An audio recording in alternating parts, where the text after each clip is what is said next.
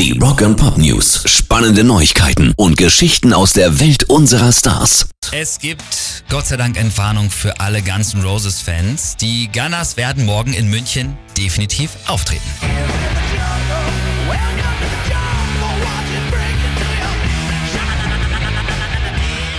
Sie mussten ja ihren Gig äh, am letzten Dienstag in Glasgow absagen, weil Axl Rose Stimmprobleme hatte und sein Arzt ihm eine Zwangspause aufgebrummt hat.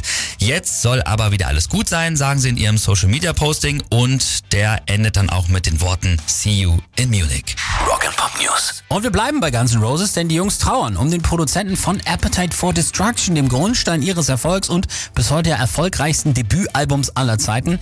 Manny Charlton ist nämlich im Alter von 80 Jahren verstorben. Er war übrigens auch Gründungsgitarrist von Nazareth und ist für eine der bekanntesten Balladen aller Zeiten verantwortlich.